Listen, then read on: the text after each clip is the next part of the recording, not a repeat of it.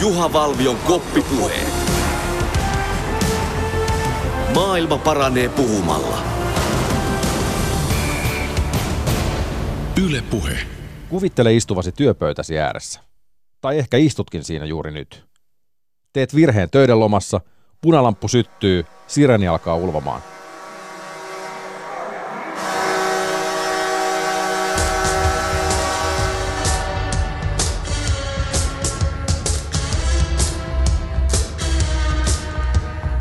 Viisi lähtee soimaan ja 18 000 ihmistä osoittaa sormella ja huutaa juuri sinulle. Suurin piirtein siltä tuntuu maalivahdista, kun kiekko löytyy hänen selkänsä takaa. Maalivahdit ovat aina olleet oma lajinsa. Tavallaan yksilöurheilijoita joukkueen sisällä.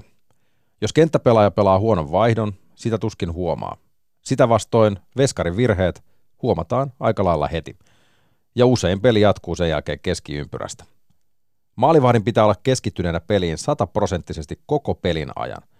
Puhumattakaan siitä, että periaatteessa seisot koko pelin ajan. Ei tule hengähdystaukoja istuen minuutin vaihdon jälkeen. Huomio pitää olla kiekollisessa pelaajassa ja kiekottomassa, tai pallottomassa tai pallollisessa, miten ikinä. Kokonaisvaltaisesti kaikissa pelitapahtumissa koko ajan. Pitää sulkea kaikki ylimääräinen päästä, unohtaa katsomo huutelijat. Ja miettikää, miten kilpailtu paikka se on. Esimerkiksi jääkiekossa. 12 paikkaa hyökkäyksessä, 6, 7, 8 paikkaa puolustuksessa, mutta sun työpaikalla on vain yksi tuoli. Ja siitäkin kilpailee kaksi muuta kaveria koko ajan. Samaan aikaan pitäisi olla hyvää pataa ja tsempata toista parempaa suoritukseen, vaikka ei se ihan niinkään aina mene. Maalivahti on myös valokeilassa niin hyvässä kuin pahassakin ja henkinen paine maalivahdin paikalla on monin verroin kovempaa kuin kenttäpelaaja. Mutta suomalaisessa kiekkokulttuurissa maalivahtia on aina rakastettu ja arvostettu. Ja sitten kun onnistut, niin voit soitella ilmakitaraa munasilleen kopissa. Tai itse asiassa sen voi tehdä, vaikkei pelaisi peliäkään, mutta se nimenomaan kertoo myös siitä, kuinka erilainen maailma maalivahdeilla on. Mun nimi on Juha Valvio ja tänään koppipuheet sukeltaa tolppien väliin. Miltä esimerkiksi tuntuu, kun ottaa 40 koppia ja päästää sen yhden selän taakse? Ja mitä vaaditaan tämän päivän parhaalta maalivahdelta? Seuraavaksi avataan hieman maalivahdin sielun elämää Asiaa tuntemassa kaksinkertainen olympiamitalisti, kaksinkertainen Suomen mestari, Vesina-ehdokas sekä NHL All-Star maalivahti, joka lopetti uransa viime keväänä voitettuaan SM Bronssin Tapparan paidassa. Juha Valvion koppipuheet. Niklas Bäckström, tervetuloa Yle Puheelle. Kiitoksia.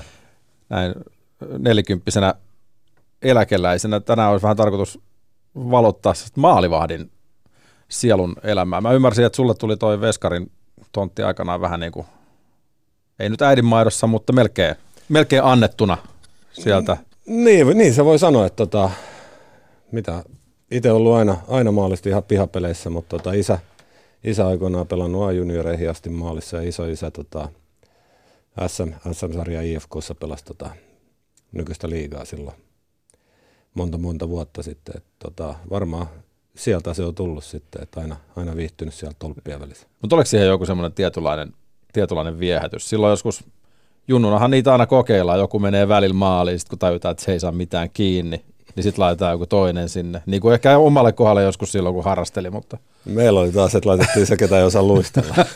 mutta eikö silloin just maalivahdin pitänyt olla joukkueen paras luistelija? Niin, niin, no siinä mä oon pysynyt, siltä se on aina ollut, mutta tota, itse jos niin kuin ihan oma, oma uraa tai sellainen omi nuoruusvuosi, niin mä IFK kasvatti Väiskin kentällä Kalle Branderi luistelukoulu, että eka vuosi opeteltiin luistelee jääkiekko sääntöjä, sitten perustettiin 7-8 ikäluokasta joukkue ja ekat maalivahdit oli sitten niinku sen Kalle Brander kiekkokoulun jälkeisen vuotena ja sovittiin alkuun, että kaikki saa kokeilla. Mä sain, pääsin heti ekassa harjoituksissa maali, enkä, enkä luovuttanut varusteita enää kenellekään muulle. Et en, en ole yhtään muuta pelipaikkaa kokeillut. Et siellä toisessa päässä sitten vaihtui, aina miehet, mutta tota, mä otin kamat mukaan kotiin ja toinen hallille seuraavan kerran ja puin päälle, niin ne pysy mulle.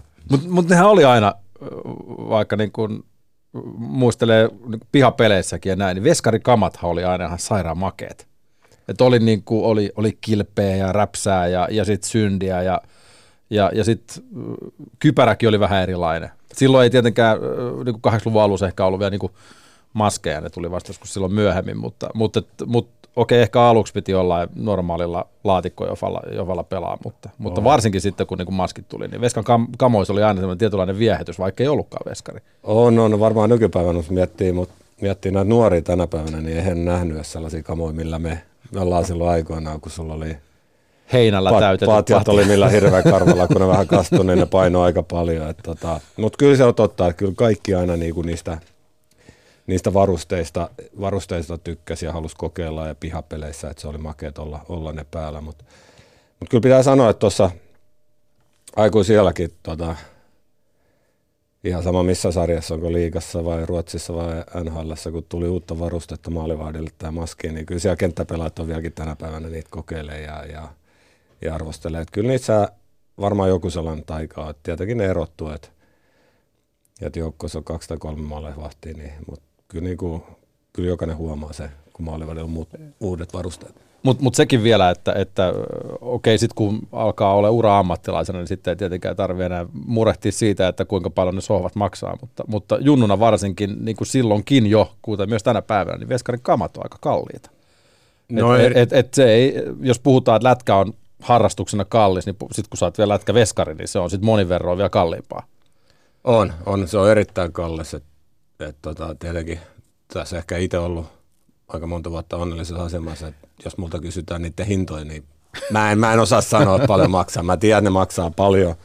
Se on iso, iso investointi, mutta tota, et sellainen oli onnellisessa asemassa myös IFKssa. Meillä oli hyvä systeemi, että tota, varusteet siirtyi aina nuoremmille, että tuli ylemmältä ikäluokalta, että milloinkohan oli CB-junioreissa oli eka kertaa, kun sai ihan uutta, uutta varustetta. Mm. Muuten se aina niin kuin tuli sieltä vanhemmilta alaspäin. Mm, mutta toki tietenkin tänä päivänä ehkä alkaa enemmän ja enemmän olla yleinen, yleistä sekin, että et käytettyjä kamoikin saa tosi, tosi useasta eri paikasta. Et, et, et niin kun ei tarvi lähteä hakemaan niin kun pakasta niin kun syndejä tai muuta, että et tosi moni urheilukauppahan myy myös käytettyjä va- varusteita, oh. ja sekin sitten vähän tietenkin madaltaa sitä, madaltaa sitä hommaa, mutta vois, olisitko koskaan voinut kuvitella menevässä byyriin niillä vanhan liiton kamoilla, missä niin kun tulee pelkkä se se kauhuleffoista tuttu maski, millä nämä vanhat, vanhat parrat on niin kuin aurannut tietä niin sanotusti.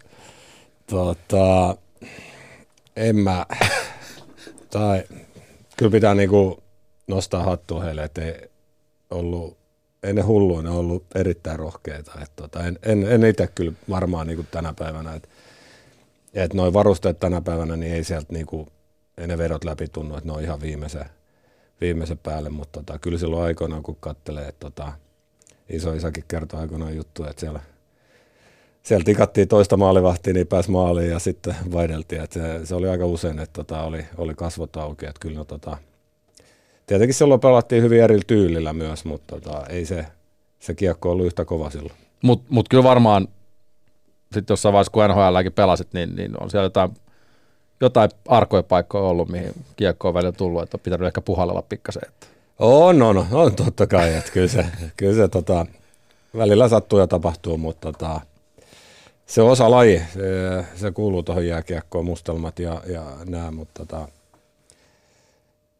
ei sitä, ei sitä kaukolassa niinku mieti sellainen, että et, et sitten kun kopsahtaa, kopsahtaa, mutta tota, kyllä, sä, kyllä sä keskityt aina kaikkeen muuhun kuin siihen, että se sattuu. Ne enemmän ehkä miettii niitä pelaajia, jotka menee sen vedon eteen. Sieltä se on ehkä vielä hullumpaa. No joo, kun katselee tänä päivänä, jos katselee ihan pelaajan luistimia, mitä ohuita ne on ja ei siellä paljon suojaa, niin kyllä niinku, siellä lyödään roppaa liko vetoja eteen. että kyllä sekin on, ehkä sanotaan, että maalivahdin homma, vaikka se näyttää vaarallisemmalta, kyllä se aika paljon turvallisempaa on. Mutta on, on se, se Veskarin maailma on siinä mielessä siinä, niin kuin oma rotunsa, että Veskari on aina tavallaan, niin kuin voisi ajatella niin kuin yksilö urheilija joukkueen sisällä, että on vaan niin kuin sanoit, kaksi tai kolme Veskaria, kun sitten siellä on niin kuin parikymmentä kenttäpelaajaa siihen päälle, mutta, mutta ennen kuin mennään niin pitkälle, niin, niin silloin kun aloittelit uraas, niin ketä, ketä veskareita sä kattelit ylöspäin, ketä sä seurasit, mistä hait niin kuin itsellesi inspiraatiota? No ihan nuorena oli, oli, oli Stig Wetzel, mutta sitten aika nopeasti toi Sakke Lindforsi tosi IFKssa, että hyvin pitkälle aikoinaan sitten sellainen niin unelma täyttyi, että sai olla samassa joukkueessa ennen ja oppi tuntee, mutta niin kuin näin. Ja sitten tietenkin Ketterenin Make, kun hän oli maan joukkueessa ja Sulanderi, että et, et nämä on sellaisia, ketä nuorena katsoi, mutta se on jotenkin, vaikka sitten tuli vanhemmaksi, niin aina tuli seurattua maalivahteet. Ehkä samalla lailla kuin pikkupoikana, mutta hyvin pitkälle niin kuin seurasi eri sarjoissa pelavia maalivahteja ja, ja miten ne toimi ja mitä ne teki. Ja, ja ei, no samalla kuin nuorena, että joskus, joskus ei nyt matki, mutta pysty, pysty niinku oppimaan niistä. Mm. Missä vaiheessa, kun, kun aikanaan sitten lähdet sun uraa rakentaa ja, ja A-junnuissa, kun lähdet ekan kerran kolkuttelee liigaportteja, niin missä vaiheessa ymmärsit, että niin kun susta voisit tulla jääkiekkoilija? Mm, se on aika vaikea, sitä on usein kysytty. Että tuntuu, että se, se jääkiekko ehkä silloin miettii nykypäivänä niin kuin nuoriso, nuori pelaajia unelmo ammatista, että, se on, että heistä tulee ammattijääkiekkoille. Meillä ei silloin niin kuin NHL ei paljon näkynyt täällä. Että ehkä Oilersin joku highlight tuli kerran viikkoon, eikä, eikä sellainen tiennyt NHLstä, mutta tota, varmaan sitten jossain vaiheessa, kun muutama vuoden ollut liigassa ja, ja Ruotsissa käynyt ja sitten ehkä Kärpissä, Kärpissä sellainen, kun pääsi pelaamaan ja nousi vähän enemmän maajoukkoissa, niin silloin ajattelin, että tästähän niin kuin oikeasti voisi tulla jotain. Et, et, et siihen asti se oli vähän sitä, ei nyt harrastamista, että tos, tosissaan sitä pelasi, mutta niin kuin ehkä ollut ihan, ihan urheilija sellainen, että sitten Kärpissä sitä niin kuin tajusi, että mitä pitää tehdä, että, että pysyy mukana ja mahdollista menestyä. Mutta nimenomaan lopulta sitten susta tuli yksi Suomen menestyneimpiä maalivahtia. Toki meillä on ollut niitä tässä niin kuin historian kirjoista paljon, tänäkin päivänä paljon pelaa nhl hyviä veskareita, mutta mut on parit olympialaiset, on mitaleja ja, ja Suomen mestaruuksia ja, ja näin, mutta se polku just ei, ei ollut ehkä niin kuin sellainen tavanomainen, niin kuin ehkä vähän viittasit siihen, että, että kun Kärpissä nousi ykkösveskariksi ja, ja tuli niitä Suomen mestaruuksia, niin sä aloit olla jo niin kuin, ei enää sieltä nuorimmasta päästä, että, että niin kuin 30 oli lähempänä kuin 20 niin sanotusti. Se on totta, että se otti ehkä, niin kuin sanoit, oma polku on erilainen ja se on kestänyt vaikka kauan, mutta tietenkin itse jälkeenpäin miettinyt, että, että, että sen takia ehkä se mahdollisesti pelaa niin pitkään ja monessa eri hyvässä sarjassa, että tota, ei ollut sellainen, että niinku olisi ilmatteeksi tai ilmatteeksi saanut, mutta mikä ei tullut ihan niinku helpon kautta, että oikeasti joutui miettimään ja oppii ja, ja tajuu, mikä se työnteon merkitys. Että, että tietenkin jollain tavalla ehkä lahjakas, että ainahan pitää olla lahjakas, että pystyy aiheessa liikassa pelaamaan, mutta ehkä itse tajus, että se oma lahjakkuus on se, että on valmis tekemään työtä, mutta se otti, otti oma aikansa ja aina se vaatii sitten niinku oikein ympäristö mm. myös, oikeat ihmisiä sun ympärille. Että Ehkä vähän oikeita ajoitustakin sille. Että on... No on, on, se on paljon näitä pieniä asioita, mikä sitten jotenkin oli, oli suht hyviä vuosia myös ennen sitä Ouluun, mutta mut siellä sitten kaikki niinku napsahti, napsahti niinku paikoille. Niin se ei periaatteessa tarvitse kuin se yhden hyvän kauden, kun se sitten lähtee sitten vähän niin kuin rullaamaan. Sä olit joku 27, 28, kun sä lähit NHL, suurin piirtein jotain sitä luokkaa. 28. Niin, niin voisi niin sanoa, että niin kuin kymmenen vuotta myöhempään kuin ehkä mitä tänä päivänä sitten nuo ensimmäiset tähdet lähtee tai, tai kokeilemaan. Oliko se, milloin sä kuulit ekan kerran, että NHL oltiin kiinnostuneet? Olisi muutama vuotta aikaisemmin oli, oli puhetta, mutta silloin oli toi työsulkukausi, oli 2004-2005, siinä kesänä oli ensimmäisiä kertoja, oli, oli puhetta, ja, mutta sitten tuli se työsulkuvuosi ja itse asiassa kausi, kausi oli tosi tärkeä itselle, että pystytään pelaamaan NHL pelaajia vastaan ja muita maalivahtia näkee, että pärjää. Sitten tietenkin seuraavan vuonna, kun pääsi pääs sit mukaan tuonne Torino olympialaisiin, niin sen jälkeen sitten niin kuin se konkretisoi, että sitten oli niin kuin muutamia vaihtoehtoja. Että ehkä itselle hyvä, että jos tuossa 18-vuotiaana olisi saanut mahdollisuuden niin itse miettiä itseään 18-vuotiaana, niin en mä usko, että mulla olisi, olisi tuonne Yhdysvaltoihin tai Kanadaan muuttaa ja, ja itse siellä, itse siellä niin. lähteä selvittelemään No oli se nuorten maailmanmestaruus kuitenkin siellä niin kuin, äh, 2000-luvulta 98, että et on siellä silloin ollut jo tavallaan on aika ollut. kovin jätkiä pelaamassa ollut. Hartwallilla, ketä on tällä hetkellä NHL siellä kärjessä ja on ollutkin ja on, on ehkä ollut. jo lopettanutkin tässä vaiheessa, mutta on totta, mutta niinku, en mä taju, miten nämä nuoret Kyllä niinku, se on aika kova, että muutat, muutat ihan eri maahan, opiskelet kaiken uusiksi. Että tota, ei pelkästään se jääkiekko, vaan se elämä sen ulkopuolelta. Että kyllä niin kovia, kovia äijiä Niin ylipäänsä just se, että, että mitä niin kuin haavi auki oikeasti on 18-vuotiaana ihminen, vaikka niin kuin tuntuu, on täysikäinen niin kuin meidän hmm. papereissa ja näin, mutta mut aika, aika yksinäistä kyllä on, kun maailmalle lähtee, että, että sekin pitää aina suhteuttaa, mutta, mutta se, että sä olit 28, kun sä lähit NHL, niin, niin kun, kun sanoit, että, että eihän tämä nyt paljon, jos ei jollain ollut joku VHS, mistä näkyy muutama taklaus, niin, niin oliko, oliko sulla mennyt niin kuin se ajatus siitä NHLstä jo, et, et, et, aina tavallaan klassinen, aina pitää olla valmiina, että koskaan ei tiedä, kun puhelin soi, mutta. No ei se, ei se sellainen, että se olisi joka päivä tai joka ilta ollut mielessä tuossa sanotaanko siinä mitä 20-25-vuotiaan siinä välissä. Et tietenkin kun pääsi tota, maajoukkoisen mukaan ja Oulussa näki jätkiä ympärit lähti NHL pystyi pelaamaan niiden NHL-miesten kanssa, niin sitten se tähän vähän niin kuin heräsi, että hetkenä, että tämä voisi olla mm. mahdollista, mutta silloin oli kyllä tosi harvinaista, harvinaista siihen aikaan, että ylipäänsä Euroopasta maalivahteja lähtee tai niin kuin mun ikäinen, mitä mä olin silloin, että totta kai se niin kuin oli myös realistinen, oli itse ties, että, että ei se ehkä ihan, vaikka kuinka hyvin tämä pelasi, niin ei se ehkä ihan mahdollista, mutta sitten vaan kaikki, kaikki napsatti kuntoon. Kuitenkin siitä kymmenen kautta käytännössä lähti liikenteeseen, mutta mut joudut sä opettelemaan peli uudestaan, kun, kun sähän et tietenkään heti alkuun ollut niin ykkösveskari NRissä, mutta, mutta oliko se transitio sulle helppo liikasta NHL? Suht helppo. Sanotaanko niin, että, että, että mulla oli tosi hyvä kesä Suomessa, pystyi hyvin niin kuin valmistautumaan, että, että se niin kuin jälkeenpäin kun miettii, että mähän lähdin kyllä siinä niin kuin, että se on nyt yksi mahdollisuus ja se on siinä. Että mulla oli Oulussa oli tosi hyvä joukkue, niin sulla sopimus vielä kesken Oli joo, ja siellä on, niin kuin, kaikki oli tosi hyvin, mutta mä ajattelin, että nyt on niin kuin, pakko kokeilla, jos kokeillaan jotain, niin sitten oikeasti annetaan kaikkemme ja sellainen pystyy hyvin valmistautumaan. Tietenkin sitten, kun sinne menee, niin ei oikein tiedä, että mitä ne odottaa ja mitä ne on laskenut sun varaa. Ja, ja pikkuhiljaa sitten huomasit, että, tota, että tuli marraskuun, joulukuun, että ollaan vielä ylhäällä ja sitten oli, olisikohan tammikuusta eteenpäin – tammi-helmikuusta eteenpäin, niin sitten oikeasti pääsi pelaamaan tosi paljon ja sitten tiesi, että, niinku, että nyt ollaan ylhäällä. Mutta kyllä se niinku siihen jouluun asti oli, oli vähän niin kuin, mm. että ei tiedä, että joka kerta Nummelinen Petuka istuttiin lentokoneessa, niin joka kerta kun katseltiin, että GM nousee pystyyn, mä sanoin, että ei nyt tulee lähteä.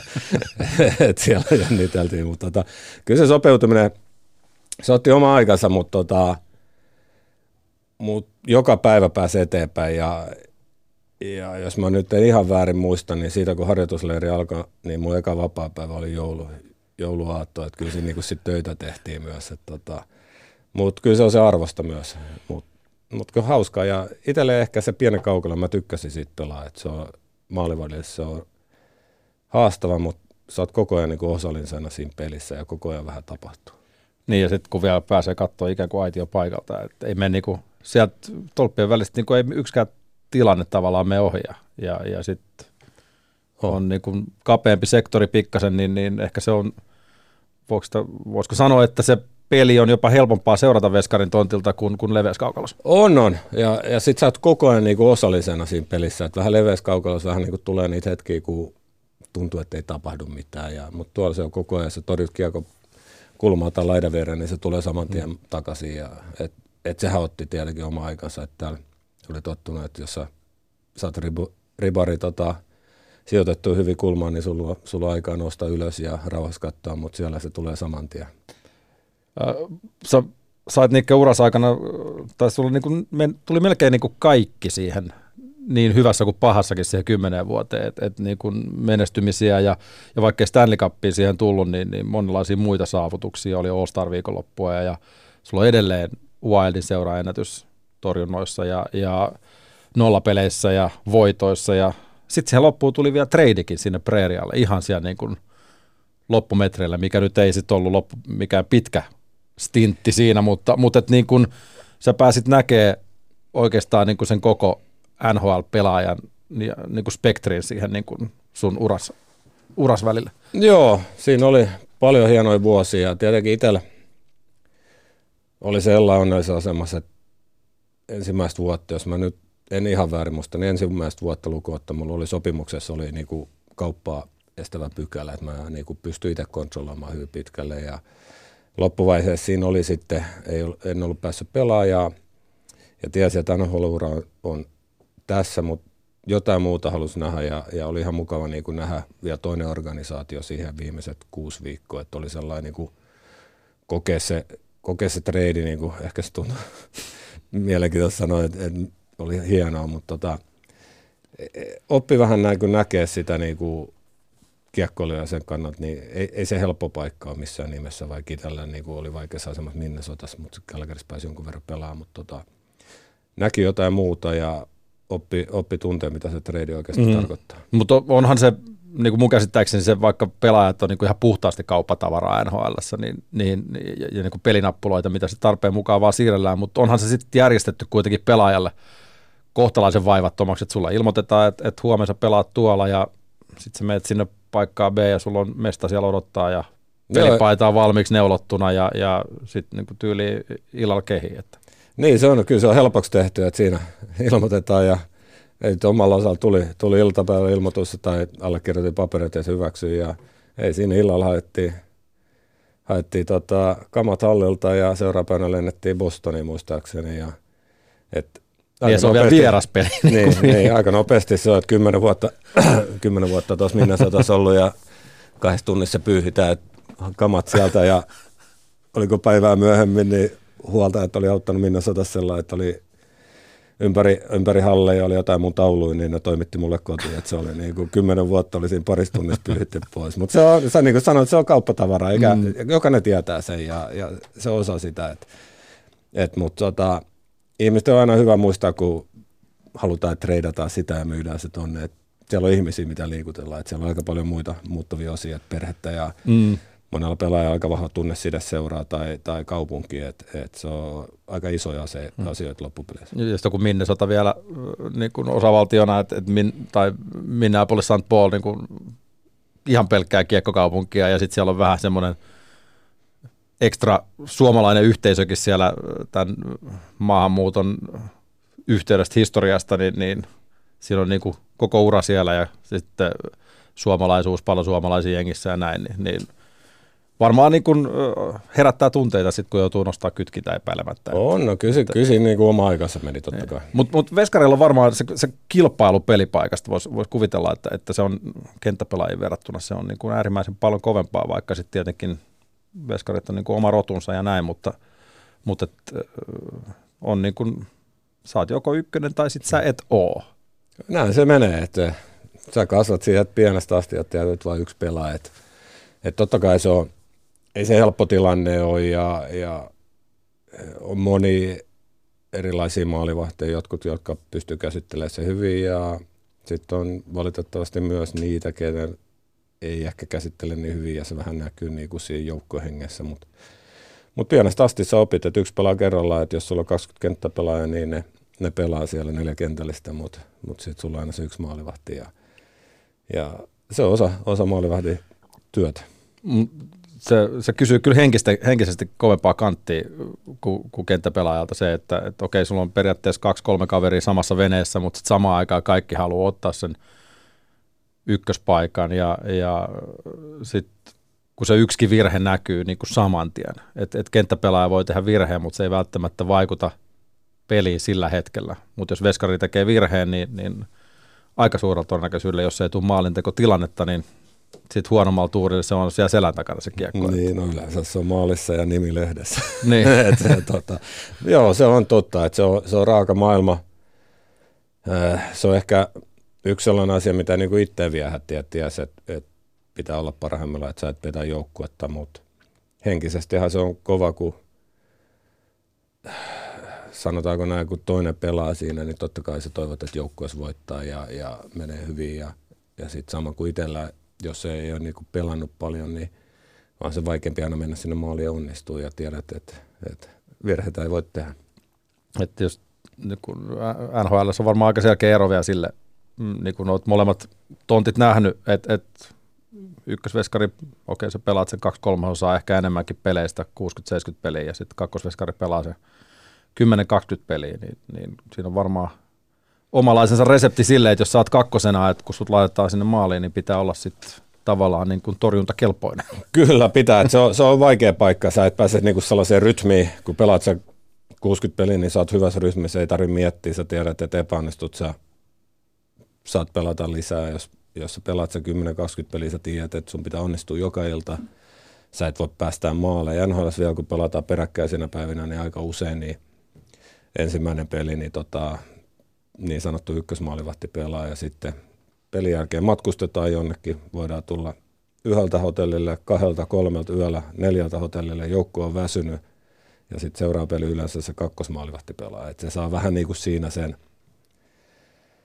miten mä nyt sanoisin kiltisti, vähän sen niin kuin heikomman ottelu. Mm. Kyllä sä voit joukko... sanoa se ihan rumasti, ei täällä tarvitse sillä sordinoa käyttää. ei, ei, ei, mutta, tota, joo, mutta se saa Kyllä. sellaisen niin kuin, huonomman lähtökohdan. Huonomman lähtökohdan, että meillä on niin kuin välillä ollut, että, että pelattu esimerkiksi Kälkärissä ja seuraava päivä Vancouverissa, niin siinä on kahden tunnin lento, tunnin aikaero, hävit tunni ja tota, joukkue on väsynyt, niin se on aika paljon vaikeampi sitten pelata se, se toisen peli sille maalivahdelle, mutta tota, taas tullaan siihen, se on bisnestä, sun työtä, sun pitää aina löytää ne keinot, mutta mut se on myös sellainen asia, mitä moni ehkä, ehkä sellainen tiedosta, että että ainakin itse oli sellainen maali, että mä tykkäsin pelaa paljon, oli paljon helpompaa, mitä enemmän pelasin, yleensä meni paremmin ja, ja pysyy siinä rytmissä. Sitten on taas niitä maalivahteja, ketä pelaa erittäin hyvin, kun ne on kakkosena, mutta sitten kun niiden pitäisi pelaa se 60 peliä, niin, niin ehkä se henkinen puoli ei, ei ole niin vahva siinä. Varsinkin toi, niin kuin sanoit, tuo aikaero juttu on semmoinen, mitä ei moni varmaan ota huomioon. Et, et, et se oikeasti se tuntikin on, se on niin tosi iso, iso juttu. On se, joo. Kyllä niissä on, että se, sitä ei huomaa, että tietenkin tuolla KHL on vielä suurempi, mutta kyllä meillä on ollut, ollut välillä, että pelattu Anaheimissa ja, ja sitten seuraava päivänä periaatteessa lennetty itään, niin se menee se lennossa ja, ja aikaeros menee se päivä, että ei siinä paljon palautella. Mutta se, on, se tekee siitä sarjasta mielenkiintoista, se tekee siitä erittäin kova ja, ja kyllä siihen niinku tavalla tai toisella tottuu. Että tietenkin, mm. Tietenkin hotellit vaihtuu ja kaikki on hoidettu ihan viimeisen päälle, että se on niinku sellainen, sellainen hyvin, mutta kyllä se on myös iso osa sitä asiaa, mihin pitää niinku itse ottaa huomioon. Mm. Minkälainen suhde sulla oli muihin veskareihin, kenen kanssa sait uras aikana pelata? Siellä oli muun muassa Devan Dubnikia ja, ja Darcy Kemperia ainakin, ja, ja sitten taisi olla toi Ilja Brysgalovikin oli jossain vaiheessa kehissä väri, väriläiskä, voidaan palaa häneen myöhemmin, mutta, mutta että... Ei, hy, hyvin on, että et, tota, tietenkin se on vähän erilainen, että et tiedetään siitä, että taistellaan sama, samasta työstä, samasta pelipaikasta, kilpaillaan periaatteessa toisiin vastaan samassa joukkueessa. onhan se erilainen. Sellainen. Pitää vähän tsempata kuitenkin, vähän on, niin kuin on, näennäistä tsempata. Kyllä siinä on niin kuin, ei, ei niin kuin, itsellä ole ikinä mitään ongelmia. Totta kai on kuullut tarinoita, että joukkueessa, missä mä olin, että ei puhu keskenään ja, ja toivotetaan, että toisen, toisen onni loppuu tänään, mutta ei, ei ole ikinä, että, tota, että niin kuin ihan omalla turalla ollut Josh Hardinin kautta pitkiä, pitkää hyviä ystäviä, Pekka Rinne, Rinteen Kärpissä erittäin hyviä ystäviä, samoin äh, Darcy Kemperi, että hän tuli nuorena sinne, että oli hienoa niin kuin, yrittää niin kuin hän, häntä oppi, opettaa siinä vähän tai auttaa ja, ja hienoa seurata, miten hyvää kautta hän pelaa Dubnikki, että ei siinä, kaikki tiedetään, että, että yksi pelaa, mutta, mutta on se aina niin kuin luonnollisen pahan, se on niin kuin kenttäpelaajien olla, mm. olla sellainen tekemisissä enemmän myös. Tota, sä vähän ymmärrit tuossa just Brisgalovin kohdalla aikamoinen, sanotaanko, hän, hän tuli tunnetuksi tällaisen niin kuin lehdistön kanssa aika värikkäästä esiintymisestä, että et tuothan löytyy netin sivun kaiken näköisiä klippejä, kun aika tota, sanotaanko lennokkaita, lennokkaita pressitilaisuuksia aina silloin tällä. No joo, varmaan mä veikkaan lehdistö tykännyt, että sieltä ei ihan mitään perus, perusjargongia tullut, mutta tota, sanotaan, että, että, tosi mielenkiintoinen persona ja mukava, mukava hyvän tuulinen ja, ja tietenkin näitä juttuja, totta kai se on hyvin pitkälle samanlainen ihminen kuin mitä haastatteluissa antaa ja ehkä maalivadit välillä meitä leimataan hulluiksi, niin ehkä hän on yksi syy siitä. Ihan niin kuin vitsinä, että ei, ei ihan hullu, mutta tota, tosi värikäs persona ja ihan niin kuin loistava, loistava joukko ihminen, että kyllä se niin kuin oli aina joukko edellä ja, ja en, ei mitään huonoa sanottavaa, että pelkästään hyvin muisto. Nimenomaan niin kuin sieltä niinku hu- huumorin kautta, jota sitäkin varmaan, varmaan tarvitaan. Miten, kuinka vaikea Veskarille on, on tulla takaisin loukkaantumisen jälkeen? Säkin uras aikana osas siitä sait, ja niin kuin tiedetään, että tämmöinen nykyaikainen torjuntatyyli ja perhos, perhosasennot ja muut, niin ei ne, varsinkaan kun ikää tulee mittariin, niin ei ne kohtele kyllä hirveän kauniisti noita lonkkia ainakaan. Ei, se on, se on aika kuluttava ja tietenkin sellainen huolissa, miten nämä nuoret, että itse onnellisessa asemassa aikoina pysty niinku pystytorjunnalla aloittaa liigauraa ja pitkällä menee siinä, että sitten kun tämä perhostyyli tullut, että se on, se on tosi kropalle, mutta kyllä se, mä en, os, mä en pysty vertaamaan niin kenttäpelaaja, mutta jos miettii, että kenttäpelaaja, että sä pääset peleissä, sä pääset vaihtoon, sulla on aina neljä muuta sunkaan siellä, auttaa vähän piilottelee, jos sulla on ongelmia, mutta kyllä se maalivahdin, kyllä se oma aikansa aina ottaa, että tietenkin kun tuut takaisin loukkaantumisen, niin sanotaan, että sä oot pelikunnossa, mutta ennen kuin sä oot täydessä kunnossa, niin se, se ottaa omaa aikansa. Et, että itsellä on ollut muutaman kerran lonkka, lonkka leikattu, niin vaikka on kauden alkuun oltu kunnossa, niin kyllä se niin kuin yleensä melkein se vuosi ennen kuin on täydessä kunnossa. Mutta se on taas osa, osa sitä lajia ja, ja se on vaan niin kuin sellainen niin kuin oppinut jälkikäteen, että se on vähän ikävä, kun sulla on joku vaiva, sitten sä kompensoit jostain, niin sitten se vähän niin kuin muuttuu, kroppa ei mm. ihan balanssissa ja se on vähän sellainen huono sykli, mutta tota, se, se on se hinta, mikä pitää maksaa ja, ja ei, ei, ei sellainen kyllä kaduta. Onko tota, tietenkin kaikki niistä loukkaantumisista enemmän tai myöhemmin joutuu kärsimään, on sitten missä roolissa tahansa, mutta, mutta mitä sitten toi treenipuoli kauden aikana on selvää, että kun 82 peliä plus playoffit pelataan, niin, niin se, on, se on pitkä kausi, mutta kuinka tärkeitä veskarille on, on, on saada tällaisia niin kuin optimaalisia, optimaalisia treenejä, jos nyt tulee paljon hyökkäystreenejä, missä ei puolustella, niin ehkä ei siinä ihan päästä sellaisen niin pe- pelinomaiseen osastoon, että jätkät laittaa tiin päälle kiekkoja ja lämi kaarelta, niin niitä tulee kuitenkin sit niin vähän kuitenkin yhden pelin aikana. Joo, se on totta. Itselle oli kyllä niinku tosi, tosi tärkeä tuo harjoittelu ja kyllä niinku, jos niinku NHL puhutaan, niin siellä jäällä harjoitellaan kyllä tosi paljon, että ne on tosi vauhdikkaita, tapahtuu paljon, että siellä on niinku paljon pelinomaisia harjoituksia ja, ja kyllä itse niinku tykännyt aina niistä pelinomaisista harjoituksista, että jos sä vähän niinku viittasit siinä, että jos harjoitellaan kolme vastaan nolla tai viisi vastaan nolla, niin mä inhosin niitä. Ei sen takia, että se tehtiin maaleen, mutta kyllä se on maalivahdin vähän huono, että sulla tulee vähän niinku huonoja tapoja ja kun et sä pelissä näe niitä.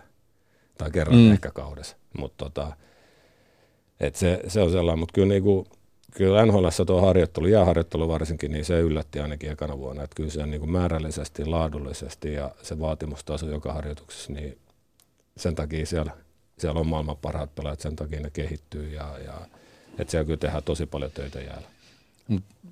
Peli on myös muuttunut toki siihen malliin, että, että nyt kun se kahvaaminen on aikanaan jäänyt sit pois, niin, niin sitten hehkutetaan niitä Patrick Laineen tai Ovechkinin lämärin maaleja tai – yli, ylipäätään niitä, niitä poikittaisliikkeistä, niitä one-timereita tulee tosi paljon ja sitten samaan aikaan myös ne, on ne pilkut ja, ja Patrick Kanein hienot tumputkin, niitäkin on kiva katella, mutta, mutta tota, aika paljon kyllä veskaritkin saa suitsutusta edelleen niistä ilmiömäisistä haamutorjunnoista, mitä aina silloin tällöin, silloin tällöin nähdään. Minkälaiset kiksit veskarina siitä saa, kun, kun nappaa vedon kiinni, mikä on niin kuin aivan pommi varmasti menossa sisään? No, totta kai ei niinku, niitä, mä tykkään katsoa niitä enemmän ehkä kuin maaleja vieläkin tänä päivänä, mutta kyllä se, kyllä se sellainen se tunne, sä tiedät, mutta tota, itse oppi vähän niin kuin kantapään kautta oppinut, että nuorempana oli, sanotaanko, että Tori Räpylällä on jonkun hieno ja sitten tulee aloitus, niin yleensä seuraava veto metiin sitten maaliin, kun siellä omassa mielessä käytiin läpi, että, että mitäs kaikkea, mitäköhän lehdet kirjoittaa huomioon ja pyörikää tämä kuinka kauan highlightissa. Ja seuraava tilanne tulikin vähän nopeammin, mutta tota, kyllä niitä jälkeen, jälki, pelien jälkeen sitten niin kuin tulee mietittyä. Ja tietenkin valmentajan kanssa, maalivahtivalmentaja on aina katsottu peli, pelin jälkeen käy, jälkeenpäin ja käyty läpi, mutta totta kai sä tiedät, että jos pelastat varman maalin, niin se, miten se sytyttää joukkuettakin ja, ja miten se jää mieleen. Sitten tietenkin puhut Patrick Keiterin rankkarista, taisi joskus tehdä mulle, niin ne varmaan pyörii vielä highlightissa. tietenkin siinä on myös aina se toinen puoli, että sitten kun pelaajat tekee jotain hienoa, niin, niin sitten maalivahdit kärsii. Mutta niin kun se, että, että varsinkin jos ryöstää niin kun tuommoisen tähtistatusta nauttivan pelaajan, niin kyllä siinä varmaan voi yhden pienen katseen siihen heittää, niin kuin, että, että näyttää räpsästä, että tätäkö sä etit, että se on, se on täällä. niin, no voi, voi heittää, mutta tota, Siinä pitää aina muistaa se, että pitää olla vähän varovainen, mitä puhuu ja heittää. Ne on aina aika ammattiylpeitä noin pelaajat, että kyllä sitten haluaa halu maksaa sen potut pottuun takaisin. Että tota, et tietenkin itse aikoinaan pääsi sitten Kälkärissä pelattiin Minnesota vastaan pari kertaa ja oli Mikko, Mikko Koivu ja Granlundin vasta hyvin ystäviä vastassa, niin ei siinä peliaikana kyllä halunnut oikein mitään, eikä nekään, että et, et tiedetään, mm. että se muuttuu se tilanne aika nopeasti. Nyt kun sä äh, sanoit Nikki, että sä oot niin kun uras aikana seurasit paljon veskareita ja varmaan nyt kun oot jo ehtinyt tässä puolen kautta olla ikään kuin eläkkeellä virallisesti, niin, niin varmaan niin kun osittain ehkä työ, työnkin puolesta joutuu niitä katsoa, mutta, mutta mistä, mistä johtuu, että Suomesta on tullut ja, ja tulee edelleen niin paljon niin hyviä maalivahteja? Mä, tavallaan pieni kiekkomaa, mutta, mutta tälläkin hetkellä meillä on puolen tusinaa ykkösveskaria tuolla ja NHL on ollut semmoinen 30 veskaria Suomesta, mitkä on pystynyt siellä, siellä pelaamaan.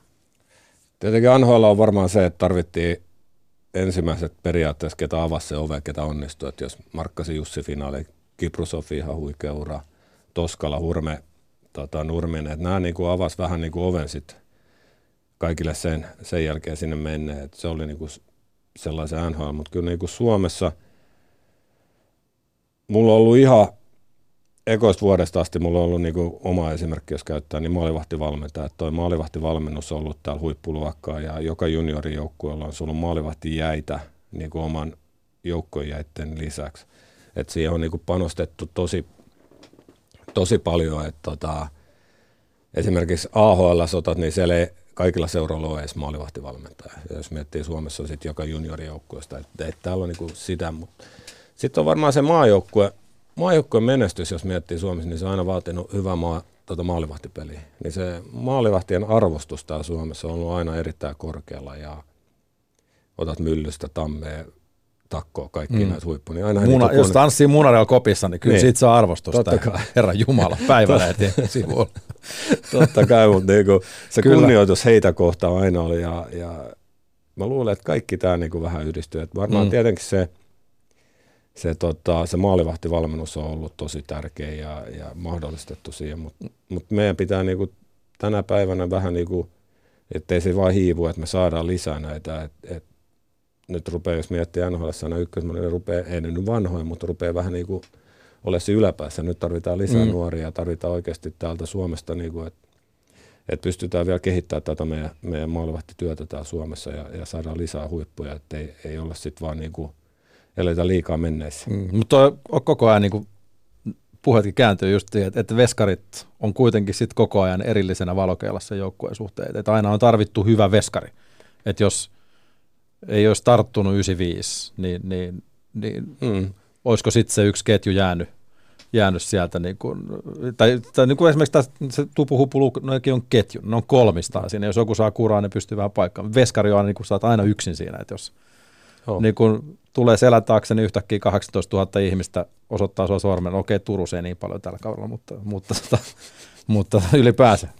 Ei, no leikki sikseen, mutta, mutta tota, jos, jos sä vertaat omiin vuosiin, niin, niin peli on ehkä aavistuksen muuttunut, nopeutunut, mutta, mutta mitä veskarin niitä vaadittavia ominaisuuksia, mitä tämän päivän huippuveskari tarvii, niin, niin mitä, onko siellä varmasti jotain samaa, mitä on aina ollut, jotkut kulmakivet ja näin, mutta – on ollut tuohon sun edelliseen, että et se on niinku, sä voit, pelissä voit vaikka torjua 40 kertaa, mutta sitten se yksi laukaus.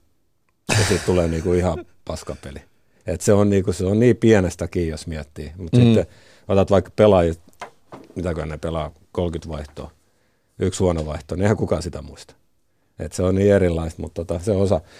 Mutta tota, on se muuttunut se, niin kuin mä sanoin tuossa aikaisemmin, niin silloin kun mä aloitin, niin pelattiin hyvin paljon, pyrittiin pysyä pystyssä ja Saipassa oli sellainen maalivahtivalmentaja kuin Innosen Marski, vanha liiton äänekäs kaveri ja siltä tuli palautetta joka kerta, jos menimme jäihitorjoon. Ja sitten jossain vaiheessa muuttui, muuttui tämä pelityyli, että pyritään torjumaan kaikki, kaikki verot jäistä. Ja nyt ollaan taas menty kyllä siihen, että niinku se, että sun jalkojen pitää pystyä liikkumaan, sun pitää pystyä olemaan hyvin, hyvä luistimille, eli että et päästään niinku paikasta A paikkaan B periaatteessa luistimille, että ei, ei aina tiputtauduta jäihin suoraan. Ja peli tullut niin paljon nopeammaksi ja pelaajat ampuu paremmin, niin sun pitää myös pysyä niin kuin liikkeessä siinä mukaan. Ja tietenkin tämä NHL korostuu, kun maalivadin varusteet siellä pienennettiin niin kuin Eurooppaan verta, verrattuna vielä, että housut ja rintapanssari pienennetty, niin sun pitää oikeasti pystyä sijoittumaan paremmin ja nyt ei riitä, kun jossain vaiheessa riitti, että oli, oli tosi isoja maalivahdeja ja tiputettiin vain jäihin, mutta,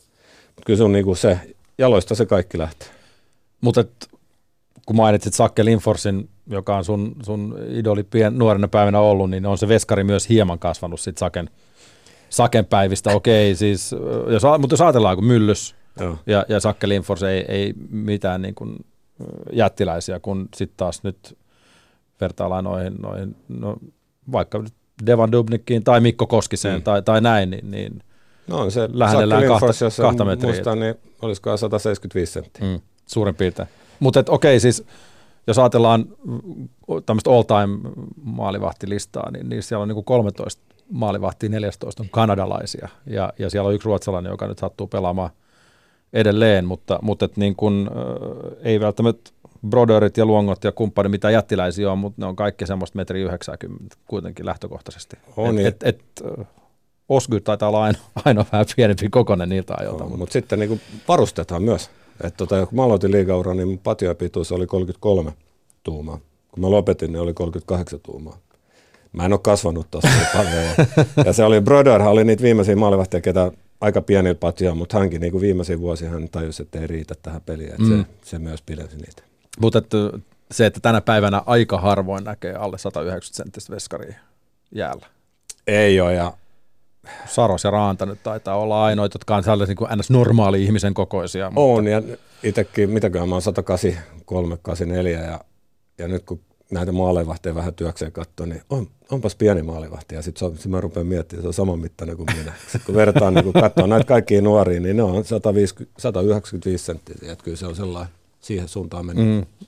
Ja siihen se liikkuvuus sitten päälle, niin, niin aika, aika akrobaatti täytyy kyllä olla, jos haluaa pärjätä huipulla. Että, On, no kyllähän se pitää vartalohallintaa, että ei, ei, se riitä tänä päivänä, että sulla on pitkät kädet ja jalat, ja joka veto kun lähtee tiputtaudut jäihin, että ei se tiettyyn pisteeseen sillä pärjää, mutta kyllä sun pitää pystyä sitä vartaloa hallitsemaan ja liikkuu. ke, ketä sä pidät tällä hetkellä parhaimpina NHL-maalivahtina ja, ja, ja miksi? Jos nyt jotain nimiä pitää laittaa, ehkä tuo torjuntaprosenttitilasto tuossa Yle Teksti TVlle jotain kertoo, mutta Mä en ole sitä katsonut, niin mä en pysty siitä, Niin.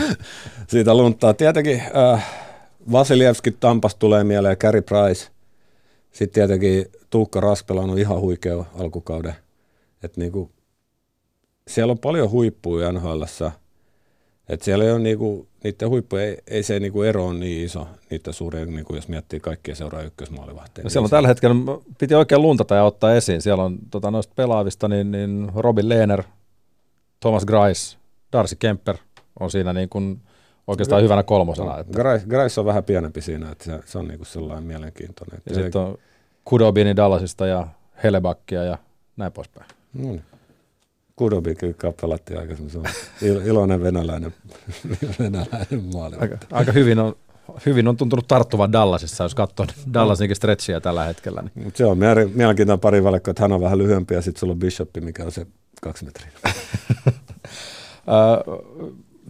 Sanoit, että, että, että veskarit, jotka niin kuin on vähän niin kuin omia persoonia niin kuin lainausmerkeissä hulluja, mutta onko semmoinen tietynlainen tulisieluisuus vähän jäänyt, jäänyt pois, että, että semmoisia vanhan, vanhan liiton niin kuin, mailan hakkaamisia tolppiin, ne on, ne on pikkasen niin kuin jotenkin, tai niitä ei jotenkin näe ehkä niin paljon. Onko sulla koskaan ollut sellaisia hetkiä, kun, kun Vati oli lähellä mennä nurin tai menikin ja mistä syystä?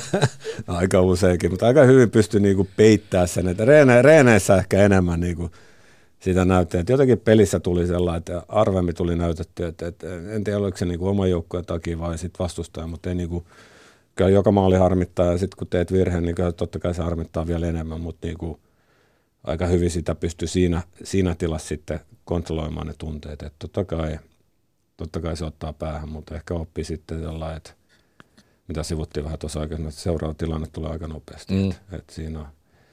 Ja sitten jos sä nyt lyöt sen maali, mailan siinä joka maalin jälkeen hajalle, niin jossain vaiheessa ne huoltajatkin, ne ei ole enää sun ystäviä sitten. se pitää kompensoida joulubonuksessa sitten ma- mahdoll- mahdollisesti, mutta mutta tuossa oli itse asiassa hiljattain oli Kolumbuksessa tilanne Joonas Korpisalon kanssa, kun, kun en tiedä tulkittiinko hänen ele sitten väärin vai mitä, mutta oli vähän koputellut tolppia ja, ja se oli kai käsitetty niin, että sieltä oli tullut alueelta palautetta puolustajille vähän väärään, väärässä paikassa väärään aikaan. Että. Niin joo, no mä en usko sen verran tunnen, että ei, ei niinku, että kyllä se, niinku, se maali ei, maali niin sellainen harmittaa, että ei, ei siinä niin kuin, ei siinä niin kuin maalissa ei niitä omia, omia niin kuin sätti tai eikä niin kuin osoiteta mieltä, että kyllä siinä on yleensä pettymys siihen, että päästetty maali. Että yleensä tiedetään, että on niin kuin, tiukka peli on niin kuin vaikea, tai niin kuin tiukka mm. peli ja tärkeä maali, niin siinä sitten niin kuin tunteet, tunteet röpsähtää, että ei, niin kuin, ei itselläkään tule mieleen sellainen niin kuin, enemmän sitä aina, että se on vähän niin kuin itselle, ei nyt pettynyt, mutta itselle vihainen, tai sitten vaan, että se maali tuli ja, ja kyllä sun pitää olla sitä temperamenttia ja, ja sitä ajatusta, jos sä pelaat ihan niin kuin ilman mitään tunnetta, niin ainakaan itselle itse saanut mitään irti, että kyllä kyllä pitää aina löytää se tunnetila, että se on niin, kuin niin vaikea sitten, että ei mene yli eikä ali. Kolmuksesta puheen ollen, minkä organisaatiossa olet osin, osin mukana ja, ja täällä kotimaista liigaa pelaa yksi ikään kuin sun suojateista Sissä tämä Daniel Tarasov, joka niin, eikö hänkin joku pari, pari metrinen kaveri, niin, niin, ja mahdollisesti myös ehkä tulevaisuudessa kolmuksen yksi ykkösveskarin kandidaateista. Onko toi tämmöinen skauttaaminen sellaista, mikä on ollut mielekästä ja voisit kuvitella tekevästä enemmänkin tulevaisuudessa? Se on ollut erittäin mielenkiintoista. Et, et paljon oppinut, paljon vielä opittavaa, mutta tota, se iso asia nähdä se peli, kun sä oot tuossa maalissa ristikon takaa, sä tiedät vähän niin kuin kuka tekee mitä ja mitä tapahtuu. Nyt pitää vähän niin kuin yrittää asettua toisen ihmisen niin kuin ristikon sisään ja mitä hän näkee. Mutta ollut tosi hauskaa tähän, saanut tehdä erittäin hienoja ihmisiä, hyviä ihmisten kanssa töitä ja, ja sitten huomannut itse, että vähän kehittynyt ja vielä paljon kehitetään, mutta niin kuin, ollut tosi hienoa tuossa Tarasovikaan tehdä työtä ja, ja myös niin kuin että siellä on hyvä maalivahtivalmentaja ja auttanut tosi paljon ja, ja oppinut tuntee, uusi, tuntee uusia ihmisiä, ihmisiä niin tota, ollut kyllä tähän tosi siisti. Ja varmaan Espoon ja Porin väliset pysähdyspaikat on tullut tutuksi, on jotain suosikkeja sieltä jo valikoitunut. Siitä voi kirjoittaa kirjaa kohta, missä kannattaa. Tota, joo, kyllä sitä tietoa tulee sahattua, mutta näin, näin se on, ei, eikä siinä mitään, että kerkeä aja, autossa ajatella ja, ja miettiä asioita. Tuosta niin, törmäsin johonkin juttuun, olisiko se ollut jonkun, joku urheilujulkaisu tuolla internetissä, missä pistettiin merkille tämmöinen, tota, mielenkiintoinen juttu, mitä itse asiassa ei olisi ajatellut, mutta ainakin tuo Pohjois-Amerikassa tosi moni veskari on, on siirtynyt TVn puolelle öö, sitten antamaan omaa, omaa inputtia pelistä. Kevin Weeks varmaan on yksi semmoinen, joka on, on tota niin, suomalaisille yleisölle tuttu, on siellä moni muukin, mutta, mutta veskari tietenkin vähän viitattiinkin siihen, näkee sen koko pelin sieltä ja osaa ehkä ajatella sitä peliä vähän eri tavalla. Ja, ja säkin oot itse asiassa päässyt pari kertaa nyt täällä Suomen päässä noihin kiekkostudioihin. Miltä, miltä se on maistunut? Luulen, että se molarit, että me ollaan sen takia, kun tuossa ura-aikana sä otat vaan vastaan koko ajan tuota paskaa tuolta joka puolelta, niin sitten kun sä jäät eläkkeelle, niin nyt sä voit vähän vihelellä ja antaa sitä takaisin. Pääsee antaa, pääsee antaa korkojen kerran pääsee antaa takaisin. Payback.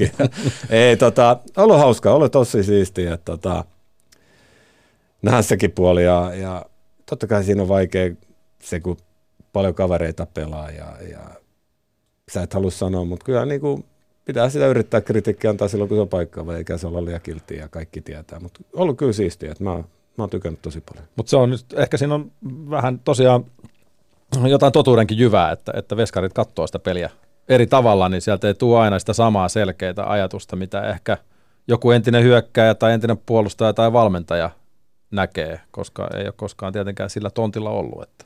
On, että on se sellainen, että sä näet sen pelin niin kuin periaatteessa ihan eri kulmassa, näet koko hyökkäysalueen, kun oma joukko on siellä, mutta varsinkin se puolustusalueessa näet sen ja maalivahtinahan sun pitää nähdä, että missä joka pelaaja on, missä hän kuuluu olla ja missä vapaat mailat on, niin, niin sellainen, sellainen niin kuin maalivahdilla on ihan eri, äh, ei nyt näke, mutta näkee sen kentän eri lailla, kun ne on siinä tolppien välissä ja se on ihan mielenkiintoista. Siinä kannattaisi monen, monen kokeilla sitä, jos haluat niin puolustuspeliä miettiä tai hyökkäyspeliä, että miltä se näyttää sitten maalivärin silmiltä. Kokee se, kun ei saa mitään kiinni, varsinkaan silloin, kun ekan kerran menee siihen tolppien väliin. Se ei ole kauhean hauska tunne. Mutta ei, ei, ei, työtä ilman huvia. Tässä on äh, itse asiassa ei varmaan monta, monta viikkoa mene, kun tässäkin äh, keskusteluhetkessä mainittu Mikko Koivu saa tuhat ottelua täyteen ja olet ilmeisesti menossa muiden muassa sinne seuraamaan juhlallisuuksia. Toi tuhat ottelu on semmoinen, mitä pidetään NHL aika kovassa arvossa. Se on erittäin kova suoritus. Että tota, että Suomessa täysin ymmärretäkään, ehkä ihan ei, täysin. Ei ymmärretä, että niitä ei kauhean montaa pelaajaa, jos miettii monta pelaajaa NHL on joka kausi ja, ja sitten tietenkin Mikon tilanne sellainen, että hän pelaa tuhat peliä samassa seurassa ja mä yksi päivä tuossa rupesin miettimään, että onkohan muita suomalaisia, ketä olette saavuttanut samaa. Että tuhan, tuhatta peliä on, ei nyt montaa, mutta on niitä suomalaisia pelaajia, mutta niin kuin samassa seurassa. Ja tietenkin Minnesota historia sekä pelaaja, ketä pelaa tuhat peliä Minnesota Wildissa, niin erittäin kova, kova suoritus. Että siinä, siinä, saa kyllä tehdä paljon hyviä asioita ja oikein. Ja tota, tosi, tosi iloinen hänen puolestaan. Ja varmaan vielä, kun, kun on kapteenina ollut ja, ja tavallaan niin kuin erittäin korkean profiilin pelaaja Minnesotassa, niin, niin varsinkin siellä kotikylillä arvostus lienee aika korkealla. On, on erittäin arvostettu pelaaja seuraa sisään pukukopissa kaupungilla, että tota, osavaltiossa, että tota, onhan niin kuin minne, Minnesota niin kuin vaali kasvothan ollut Mikko Koivu periaatteessa viimeiset 15 vuotta. Että et seurahistoria kautta aikojen paras pelaaja, niin tota, erittäin, erittäin kova suoritus. Ja kapteeni on eurooppalainen kapteeni, niin se tuo vielä vähän lisää sitä hommaa, mutta ihan, ihan loistava kapteeni ja, ja johtanut, johtanut joukkuetta tosi hyvin. Et, tota, paljon ollut, ollut niinku painetta, tai onko paine nyt oikein sana, mutta totta kai kun sä oot kapteeni, niin sä kannattaa aika paljon vastuuta ja painetta tulee, mutta kyllä niinku pitää nostaa hattua, miten hyvin Mikko, Mikko on se hoitanut. Itse asiassa nyt, kun ei tässä tilastoja ole niin ulkoa päässä, niin ihan hirveän monta, kun sanoit, niin hirveän monta suomalaista tuhannen ottelun pelaajaa ei taida olla kaikista niistä, jotka on NHL on ollut. Että mitäs kaikkea siinä tulee? Kultaista mailaa taidetaan ainakin jakaa. No, luulen, se on hopeen. hopeen. Onko se hopeen? Joo, joo.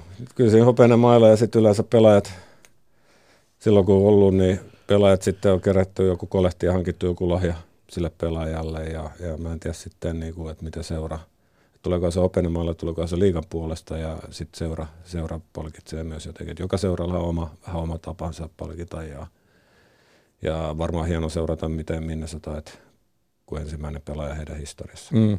Eittämättä hieno ilta varmasti tulossa ja sitäkin luulisin, että täällä Suomessa seurataan seurataan lehdistössä niin ikään nyt, kun meilläkin se NHL täällä näkyy jo vuonna, vuonna 2020. Tota, ei tarvi VHSlle nauhoittaa. Niin, voi ajatella, että, että jos Suomesta tekee 20-vuotisen työuran, niin siitä voi saada ehkä pinssin. Niin. Hmm. Ei tiedä, ei, sitä ei seurata mediassa niin ihmeemmin. Äh, Niklas Beckström, kiitoksia paljon, että pääsit vieraaksi ja, ja mahtavaa syksy jatkoa. Kiitoksia. Kiitos samoin sulle. Juha Valvion koppipuheet. Näin taas olemme aavistuksen viisaampia, mitä maalivahteihin tulee. Ja, ja tuossa kun Niken kanssa vaihdettiin ajatuksia, niin täytyy kyllä lainata legendaarista Jari Bull Mentulaa ja todeta, että ei voi muuta sanoa kuin hattua nostaa. Mielenkiintoisia ajatuksia ja pointteja maalivahtien maailmasta ja hienoja tarinoita kautta linjan. Ja tässäkin tosiaan jälleen vahvistuu se fakta, että sinne taruhohtoiseen ei tarvitse lähteä kirkuen parikymppisenä ja allekin. Niken kohdalla hieno ura Pohjois-Amerikassa alkoi vasta aikuisiällä niin kuin kuultiin, 28-vuotiaana. Eli kun tänä päivänä suurennuslasilla seurataan nuorten tähtien uraa, niin siellä on vielä aika monta pelivuotta edessä ja paljon ehtii tapahtua, puhumattakaan, että jos nyt joku ei vielä ihan 22-vuotiaana ole puhjennut täyteen kukkaan tai päässyt näyttämään, niin annetaan nyt mahdollisuus. Ehkä meiltä puuttuu urheilun ystäviltä sellainen tietynlainen kärsivällisyys, mikä olisi hyvä joskus muistaa, mene ja tiedä. Joka tapauksessa toi koko Niklas Beckströmin haastattelu siis kuultavana myös Yle Areenan puolella. Tänään muuten pääsee Yle puheen kautta kuuntelemaan kuuden maalivahdin edesottamia Henri Pitkäsen johdolla. Kiekkokierros käynnistyy kello 18. Siellä on studiossa mukana asiantuntijana Juha Lind, HPK Kalpa, Kärpät Jyp ja Tappara TPS. Ja Kaukaloon astelee muuten tuossa Kärpät Jyppipelissä yksi tulevaisuuden kenties NHL-maalivahti, ainakin lupaus Kärppien Justus Annunen – joka niin ikään ponnistaa sieltä samasta maalivahtikoulusta kuin muun muassa Niklas Beckström. Ari Hilli on pitkään siellä Oulussa pitänyt maalivahti tehdasta pystyssä ja muita huippuvahteja sieltä Hillin hihnalta on muun muassa Veini Vehviläinen sekä muuan Pekka Rinne. Ja tuorein suojatti Annunen on vasta 19-vuotias, tuli vähän salakavalasti liigaan ennen tätä kautta pelannut kaksi ottelua sieltä Kempeleestä, puhkoi tiensä kärppien liigajoukkueen maalivahti tandemiin ja tällä hetkellä dominoi oikeastaan ylivoimaisesti SM-liigan maalivahtitilastoja. On päästänyt vähiten maaleja ja torjuntaprosentti on sarjan paras ja voittoprosentti 92,31 on ylivoimaisesti SM-liigan kovin, joten ei liene epäselvää, miksi kärpät on sarja kärjessä. Kiekkokierros siis kello 18 alkaen Yle puheella. Ja muista puheen sporttiasioista voisi sen verran mainita, että tämän viikon urheiluperjantai on aavistuksen pirstaloitunut tulevana viikonloppuna Rukan mäkihypyn maailmankapin johdosta, jota toki seurataan aktiivisesti niin Yle puheella, Areenassa kuin TV2. Ja toivottavasti siellä sitten suunta hieman ylöspäin suomalaisittain Puolan maailmankap-avauksen jälkeen. Ja ensi tiistai Juha Valvion koppipuheet. Tässä vaiheessa voi jo kertoa, että vieraaksi on tulossa olympiakultamitalisti sekä kolminkertainen maailmanmestari paralumilautailija Matti Suurhamari, joten kannattaa ehdottomasti pysyä kuulolla. Kiitoksia seurasta ja seuraavaan kertaan. Juha Valvion koppipuheet. Maailma paranee puhumalla. Yle Puhe. Elokuvan menestymisen mahdollisuuksia, tarkoitan tässä lähinnä lipputuloja, lisää monikin tekijä, kuten esimerkiksi meritoitunut ohjaaja, nimekkäät näyttelijät ja joskus, mutta ei aina, riittävä budjetti. Yksi elokuvan kiinnostavuuteen ja tunnettavuuteen vaikuttava tekijä on taas se, onko tarina ihmisille jollakin tasolla entuudestaan tuttu. Läpi elokuvan historian ohjaajat, tuottajat ja erilaiset leffamogulit ovat tarttuneet kirjaklassikoihin ja bestsellereihin. Toiveena on tehdä tunnetusta kirjasta vielä tunnetumpi elokuva. Ja kuten hyvin tiedämme, tässä on onnistuttu varsin vaihtelevasti. Joskus eivät edes maailman tähdet, Oscarin voittaneet ohjaajat tai megabudjetti pelasta kirjan leffasovitusta, joka ajaa komeasti metsään puut ryskyen. Joskus taas, kun joku elokuvan tekijöistä on löytänyt käsikirjoituksesta ytimen, teoksen sielun ja osaa yhdistää sen omaan visioonsa. Hän saakin aikaan taideteoksen, joka voi vetää vertoja alkuperäisteokselle. Näitä tapauksia käsittelee kirja VS Leffa, jossa keskustellaan menestyskirjoista ja niistä tehdyistä menestyselokuvista. Kirja versus leffa ei arvota eri taiteenlajeja, vaan rakastaa tarinoita niiden takana. Kirja versus leffa Yle puheella torstaisin kello 14 ja Yle Areenassa. Toimittajana Jarmo Laitaneva. Yle Puhe.